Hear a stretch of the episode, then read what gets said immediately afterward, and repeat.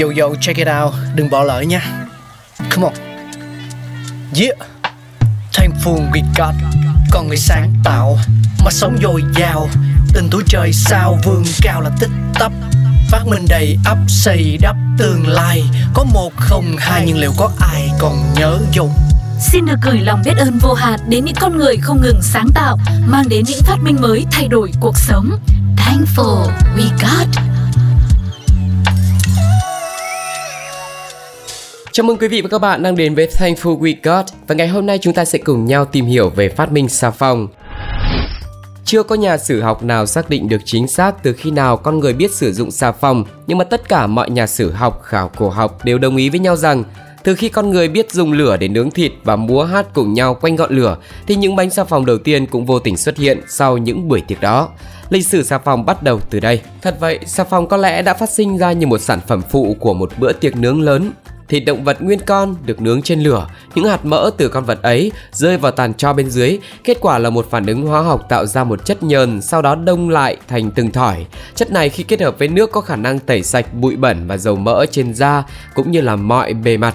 Các công thức cho xà phòng đã xuất hiện gần 5.000 năm trước với nhiều biến thể từ ờ, Mesopotamia, Ai Cập, Hy Lạp cổ đại và La Mã. Sau đây là một công thức được trích nguyên văn được đục vào một bệ đá của một nhà giả kim được xuất bản vào khoảng giữa thế kỷ 8 và thế kỷ 10, Green Garden dịch lại. Giải cho đã cháy kỹ từ những khúc gỗ tốt lên trên đồ đan bằng liễu gai và nhẹ nhàng đổ nước nóng lên chúng để từng giọt nước chảy qua. Sau khi đã lọc kỹ, hãy nấu thêm dầu, mỡ vừa đủ và khuấy thật đều. Từ xà phòng hay xà bông trong tiếng Việt bắt nguồn khi phiên âm từ savon trong tiếng Pháp, từ savon lại bắt nguồn từ chữ saponification. Saponification được tóm dịch là quá trình làm ra xà phòng. Khi cho mỡ động vật hay dầu thực vật kết hợp với nước cho và nhiệt độ, kết quả của phản ứng trên tạo ra xà phòng, ta gọi đó là quá trình xà phòng hóa hay saponification. Từ saponification có thể xuất phát từ một ngôn ngữ cổ hơn, Proto-Germany. Trong đó, Saipo có nghĩa là lọc, từ tiếng Latin sebum có nghĩa là mỡ hoặc từ núi Sapo, một ngọn núi ở Ý, nơi địa điểm hiện nay đã bị mất trong lịch sử. Câu chuyện truyền thuyết kể rằng mỡ động vật và cho từ bếp nấu ăn của các vị thần trên đỉnh Olympus trôi xuống đồi và được phát hiện ra bởi những người La Mã. Nhiều tài liệu khảo cổ đã được tìm thấy và các nhà sử học cho rằng người Babylon cổ đại đã biết làm xà phòng từ năm 2800 trước công nguyên. Các nhà khảo cổ đã tìm thấy một chất giống như xà phòng trong các ống đất sét được giám định carbon là từ thời điểm 2800 trước công nguyên. Nhưng ống đất sét hình trụ này được khắc một vài văn bản mà khi được dịch ra ta có thể hiểu như sau: chất béo đun sôi với cho, một phương pháp sản xuất xà phòng, như là một cái lời dịch mà Tuco đã đọc cho mọi người nghe là được một nhà giả kim khắc trên đá đấy ạ. Các ghi chép cho thấy người Ai Cập cổ đại cũng tắm rửa thường xuyên với xà phòng Giấy cói Ebers, một tài liệu y khoa từ khoảng năm 1500 trước công nguyên, mô tả việc kết hợp dầu động vật và thực vật với muối kiềm để tạo thành một vật liệu giống như xà phòng, được sử dụng để điều trị các bệnh ngoài da cũng như là để tẩy rửa.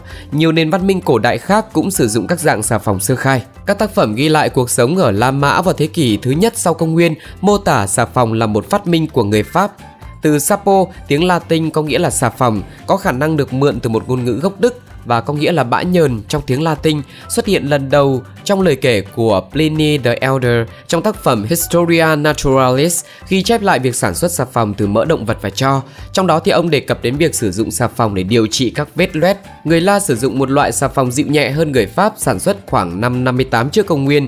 Bác sĩ Galen ở thế kỷ 2 sau công nguyên đã mô tả quá trình sản xuất xà phòng bằng dung dịch kiềm và quy định việc giặt rũ để loại bỏ mầm bệnh khỏi cơ thể vào quần áo. Việc sử dụng xà phòng để vệ sinh cá nhân hàng ngày trở thành phổ biến trong thời kỳ này. Theo Galen, xà phòng tốt nhất là của người Đức và xà phòng từ Pháp là tốt thứ hai. Xà phòng trong thời cổ đại ở Trung Quốc, một hợp chất tẩy rửa tương tự như xà phòng đã được sản xuất ở Trung Quốc từ thời cổ đại. Chất này được ép từ hạt bồ mễ hay còn gọi là cây tuyết liên tử. Một chất tẩy rửa truyền thống khác là hỗn hợp lá lách lợn và cho thực vật. Xà phòng thật làm từ mỡ động vật với nước cho không xuất hiện ở Trung Quốc cho đến thời kỳ hiện đại. Còn lịch sử xà phòng trong thời Trung Đại, sau sự sụp đổ của đế chế La Mã vào năm 467 sau công nguyên, thói quen tắm rửa cũng đã bị giảm sút ở phần lớn châu Âu, dẫn đến tình trạng mất vệ sinh trong thời Trung Cổ. Sự mất vệ sinh thời bấy giờ góp phần thúc đẩy dịch bệnh bao gồm cái chết đen xảy ra vào thế kỷ 14. Tuy nhiên vẫn có những khu vực của thế giới thời Trung Cổ nơi sự sạch sẽ cá nhân vẫn đi kèm với nghề sản xuất xà phòng. Những người thợ làm xà phòng ở Napoli, Italy thành lập phường hội nghề để làm xà phòng vào cuối thế kỷ thứ 6. Cho đến thế kỷ thứ 8 thì nghề làm xà phòng nổi tiếng ở Ý và Tây Ban Nha.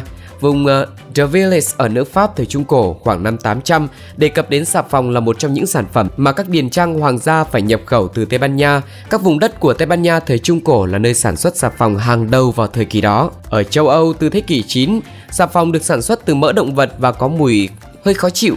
Điều này đã thay đổi khi dầu ô liu bắt đầu thịnh hành hơn và được sử dụng trong các công thức xà phòng. Sau đó phần lớn sản lượng xà phòng ở châu Âu tập trung ở các vùng trồng ô liu như là Địa Trung Hải.